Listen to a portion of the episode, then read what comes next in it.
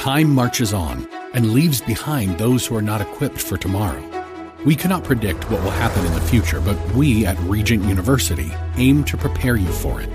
With world class professors in over 150 programs, the opportunities to find success in your field are many. So don't let tomorrow pass you by. The journey to your brightest future begins here. Visit regent.edu slash learn more. Welcome to Reaching Your Heart. Pastor Michael Oxentenko will be here in just a moment with today's message. Here at Reaching Your Heart, we believe that God answers prayer. If you need prayer, please call us today at 888 244 HOPE. That's 888 244 4673. Well, due to the evolving situation with the pandemic, we currently cannot invite you to visit us in person at the worship service, but would like to invite you to a live stream from the church held each Saturday at 11 o'clock. You can go to reachinghearts.org slash video. That's reachinghearts.org slash video to watch that stream. And we'll let you know when that changes.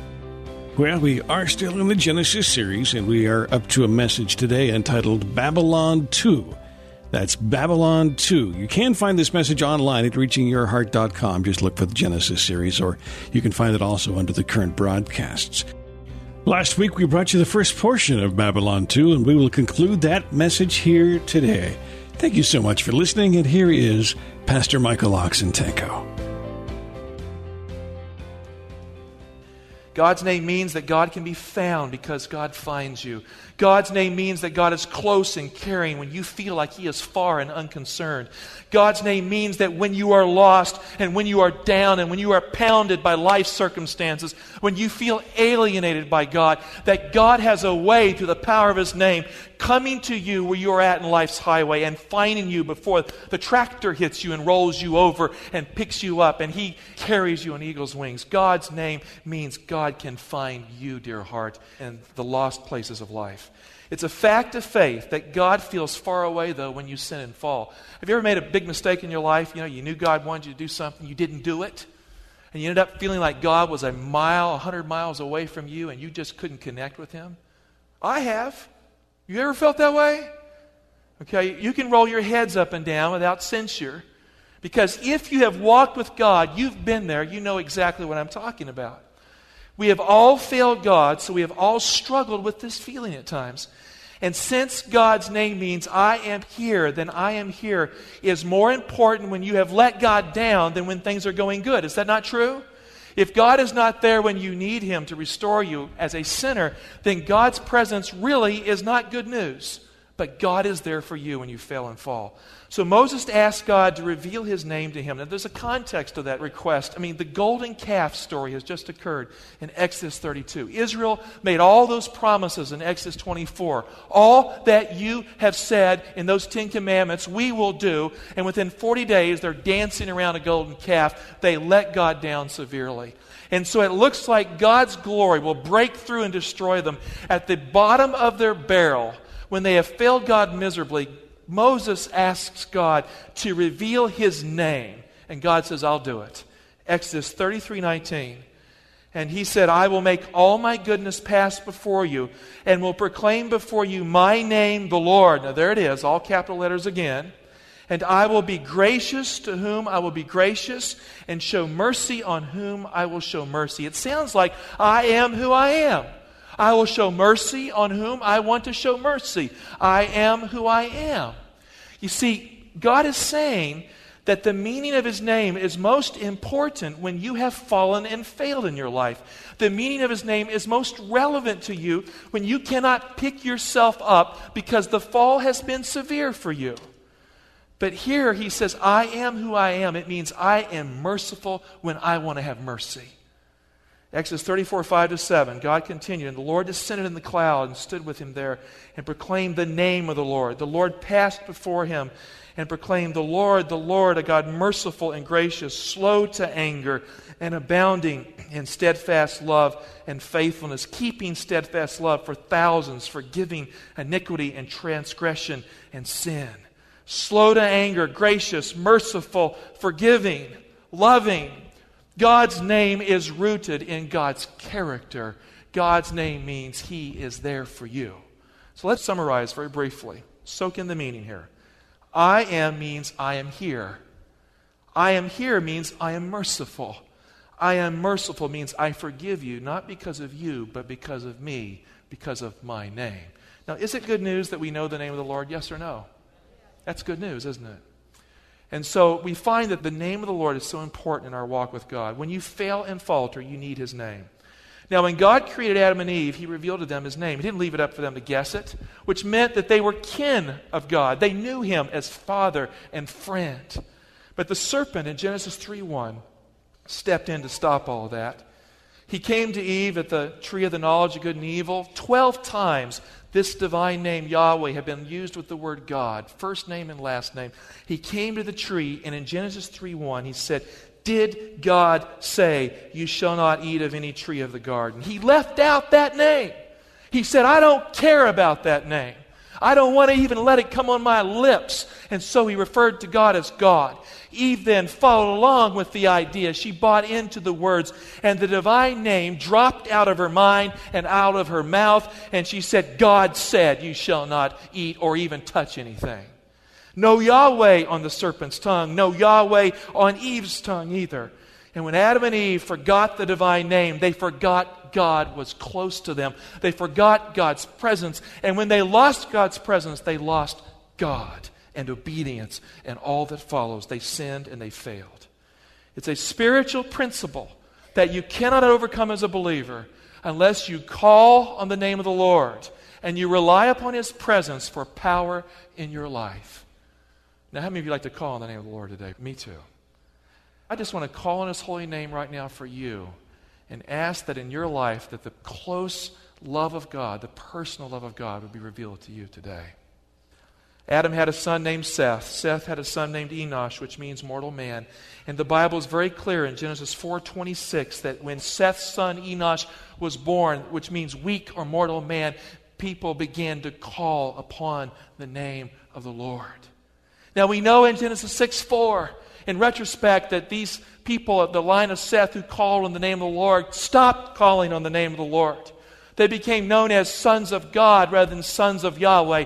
They forgot the meaning of the divine name. But there's a little footnote in Genesis 6 4. It says, These used to be or were the mighty men that were of old.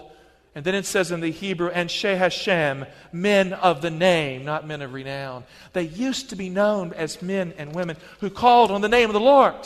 But they stopped being mighty even though they were weak because they stopped calling on God's name. Noah was the last man on earth who recognized the meaning of the divine name. He was the last man on earth who sought forgiveness and grace in God's name. Noah was a man who did not let go of this ancient truth, who kept a close relationship with God. And how do we know this really occurred? We know it because of the names that he gave to his sons. Genesis 6 8, it says, Noah found favor in the eyes of the Lord.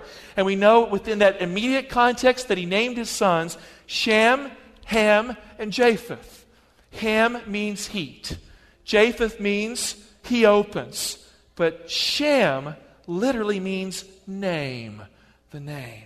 The man who was the last person on earth who had a relationship with God that was sound was the person who named his son the name because the ancient faith must never die. The ancient faith must be reborn in a new generation. So he named his son after the divine name.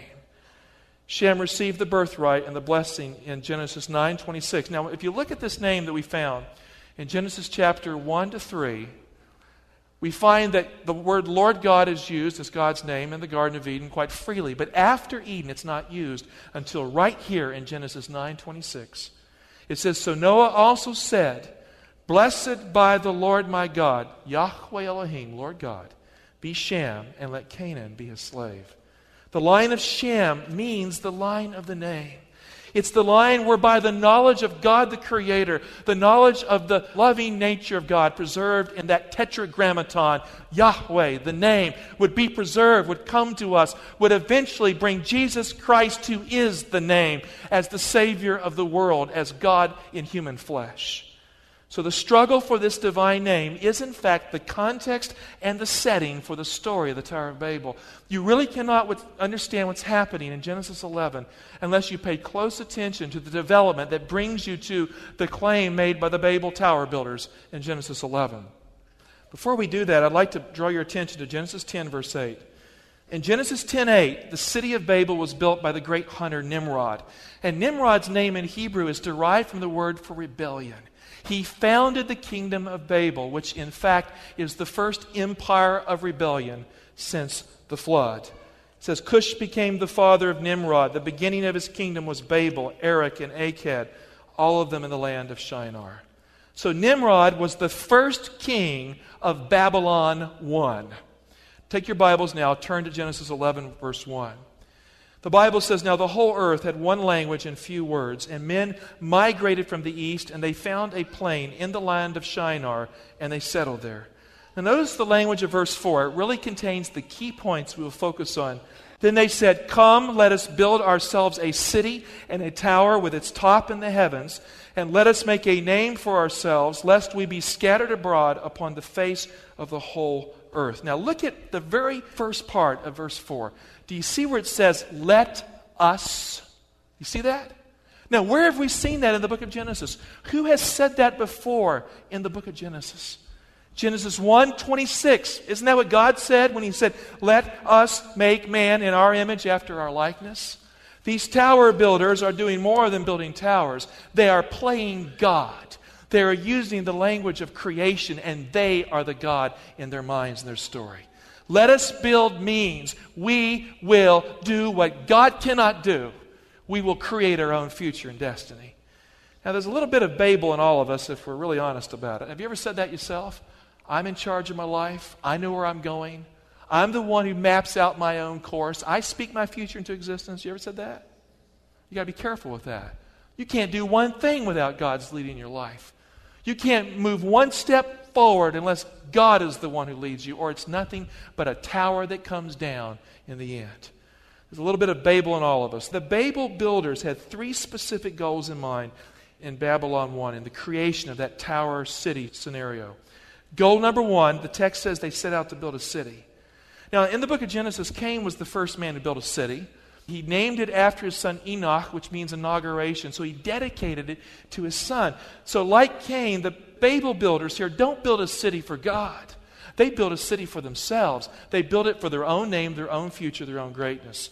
So, goal number one represents goals without guidance. It represents plans without spiritual purpose. It represents a future that you map out without God being the reason for that future. What a contrast to Abraham. Hebrews 11:8 By faith Abraham obeyed when he was called to go out to a place which he was to receive. Verse 10. For he looked forward to the city which has foundations, whose builder and maker is God. Direct difference between the faith of Abraham and what we find here at the Tower of Babel. Goal number two, they set out to erect a tower that would reach into the heavens. Now, most scholars agree that this tower was what they call a ziggurat. The word ziggurat comes from the word zachar, which means to remember. It was a place where people would remember you by. Long after you were gone, they'd look at what you did. And they'd say, Hi, isn't this impressive? Look what he left behind. A ziggurat was a step mound that was made to look like a mountain. It was constructed in stages that had an altar on the top. In the ziggurats that were discovered in ancient Babylon, we find six degree components in the construction of this tower. At the altar on the top, they hoped to meet God. They would sacrifice right up there at that shrine on the top of that step mount. And they believed that the gods would meet them high up on the top of the mountain that they had built. The message was loud and clear with the tower. The only way to get to the gods is to climb to heaven yourself on the ladder that you have built, and you will find God when you go up. Goal number two represents salvation by works. It represents human effort to find God on your own bootstraps. A tower means God is far and you have to climb up to be forgiven and find Him. The fact is, many Christians today have a tower religion in their relationship with God. They believe, oh, if I just do this a little better, if I just overcome this sin a little better, then God will accept me. Then I'll be brought into His presence. Then I'll be okay. What they don't realize is that you have to start with acceptance. God has to find you before you find Him. That you have to surrender to the fact that He's the hound of heaven and you can't find heaven without Him. Radically different view. Now, in Exodus 20, 24 to 26, we know, according to the law of Moses, that it was forbidden for any Jew to build an altar with a ladder so that they would have to climb up to that altar. It was absolutely forbidden. Verse 26 You shall not go up by steps to my altar, that your nakedness be not exposed on it. Dear heart, if you're trying to climb up to God, if you're trying to somehow get to God by what you have done and what you're doing, then as far as God is concerned, you are naked before Him. You must stand on level ground. And it says in verse 24 that if you build an altar of earth, and that altar is on the ground with no ladder or step mount, you will call on God's name. He says, I will come to you and I will bless you. God comes to us on level ground. God comes to us in life when we cannot find Him. God comes to us when we cannot dig into the sinew of our soul and build a ladder to find Him. He comes to us when we simply call on His name. Goal number three the Babel builders set out to make for themselves a name. The word name in Hebrew is literally Shem. Now, we've seen that. It's the name that was given to that first son of Noah, Shem. They wanted to make for themselves a Shem, a name. Forget God's name. Forget Shem's birthright and blessing. Forget the line of the name. Forget that the Messiah is coming through the line of Shem. We'll do it ourselves. We will make for ourselves a name. Well, hang in there. We will get underway again here in just a moment with Pastor Michael Oxentenko. As I reminded you at the beginning of our program today, our live services where you can attend in person are currently on hold due to the current situation. But that could change soon, so stay tuned here for news on that. In the meantime, we are streaming a live service from the church that you can watch online at reachinghearts.org slash video.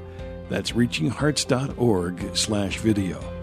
If you have any questions about today's message, you can visit reachingyourheart.com. A copy of this message is available there in case you missed any part of it, as well as reachingyourheart.com lets you know about other things that are happening with this radio broadcast. Let's continue now with Babylon 2. Today's Reaching Your Heart. Here once again, Pastor Michael Oxentenko.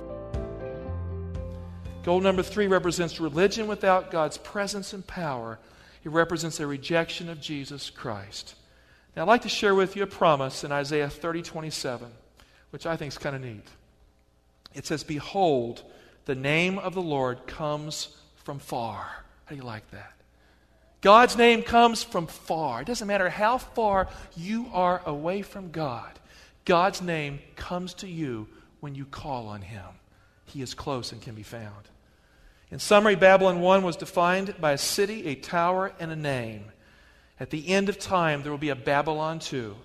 Babylon 2 will be an attempt to resurrect the ideas of Babylon 1 and make them stick just before Jesus Christ returns. I want to briefly refer to this in the book of Revelation. So, goal number one for end time Babylon 2 is this they will try to unify the earth under a false religious system, which will be comprised of Christians and other world religions, that is based on salvation by works, and it will be a direct attack on God's law and God's name. Revelation 17:3. He carried me away in the spirit into a wilderness, and I saw a woman sitting on a scarlet beast, and she's here pictured being dressed with the attire of the high priest. She's pictured here riding a beast, which symbolizes a great world kingdom. She's pictured being at odds with God. She has in her hands the symbol of her fornication, the unnatural union of church and state, which is forbidden by Holy Scripture. And on her forehead is written a name of mystery Babylon the Great, the mother of harlots and of earth's abominations. You'll notice that she does not have God's name on her forehead. She has her own name on her forehead, which means she has made herself out to be God. The reason she is a harlot, she represents a Christianity that has gone wrong. In the book of Revelation, God's church is a bride. In the book of Revelation, a fallen church that used to be faithful to God is a harlot. In verse 17, it tells us where she resides. And the woman that you saw is the great city which has dominion over the kings of the earth. So her center is a geographical point in the world, a single city of influence. Goal number two like Babylon 1, Babylon 2 will build a tower that will reach into the heavens. Verse 5 of Revelation 18 For her sins are heaped as high as heaven, and God has remembered her iniquities. That tower will be built by end time Babylon. What failed in Babylon 1 will not fail in Babylon 2. They will complete the sin of the history of the world, and they will reach right up into God's face to say that we defy you. Goal number three like Babylon 1, Babylon 2 will make for themselves a name. Look at verse 5 of Revelation 17. And on her forehead was written a name of mystery Babylon the Great, the mother of harlots and of earth's abominations. Now, if you take your Bibles out and turn to Deuteronomy 6 8, you will notice that God told the Jewish people to take the name Yahweh and to put it right on their foreheads and to take the law of God, which is his sacred law, and to write it on the frontlets of their eyes. And when you go to Revelation 14 1, the Father's name goes right there where the law goes. You see, if you have the Father's name on your forehead, you also have God's law on your forehead. The new covenant, according to Hebrews 8, is to take the law of God and to write it on your heart and your mind through the blood of Jesus Christ and the power of the Holy Spirit. But end time Babylon has a different name, a different law, and it puts it in the wrong place. Revelation 13, 16, it causes all, both small and great, both rich and poor, both free and slave, to be marked on the right hand of their forehead, so that no one can buy or sell unless he has the mark that is the name of the beast or the number of its name. This calls for wisdom. Let him who has understanding reckon the number of the beast, for it is a human number. It's not God's name, it's a human number. Its number is 666. In the mark of the beast, there will be an attempt to remove God's presence from your life by a universal decree that attempts to change the law of God and thus put someone else's name on your forehead. We know what that is in chapter 13.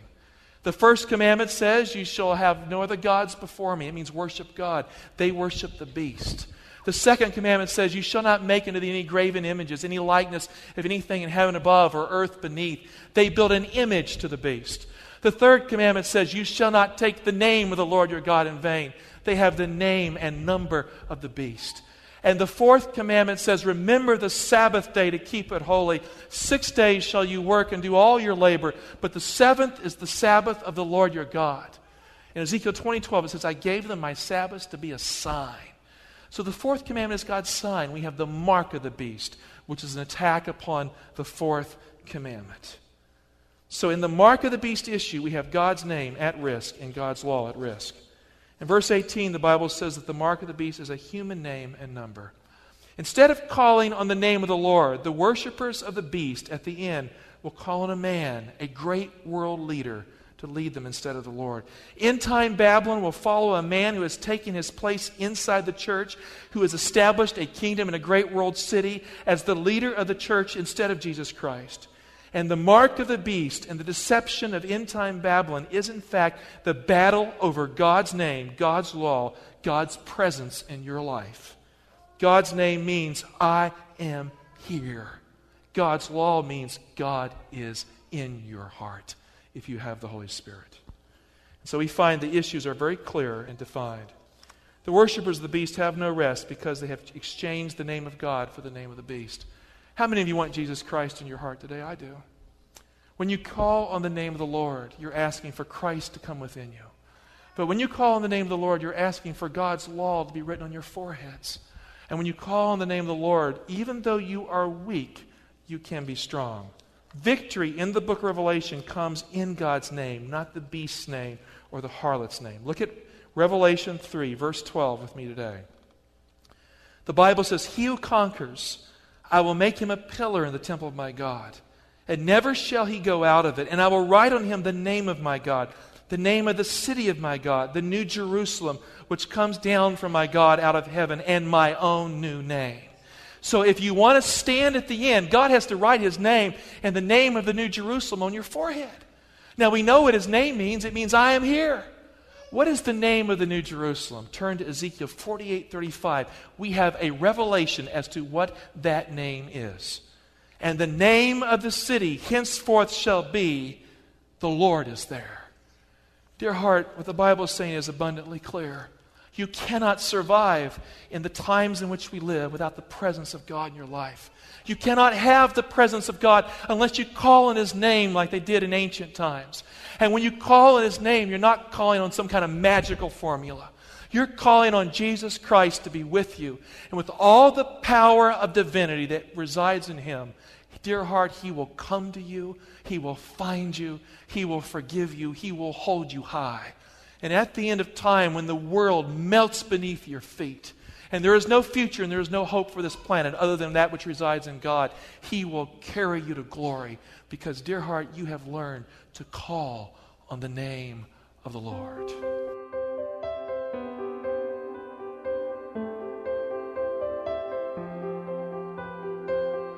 Well, that will conclude Babylon 2. Today's Reaching Your Heart with Pastor Michael Oxentenko. Don't forget a copy of this message can be downloaded from reachingyourheart.com where you can listen there live in streaming format.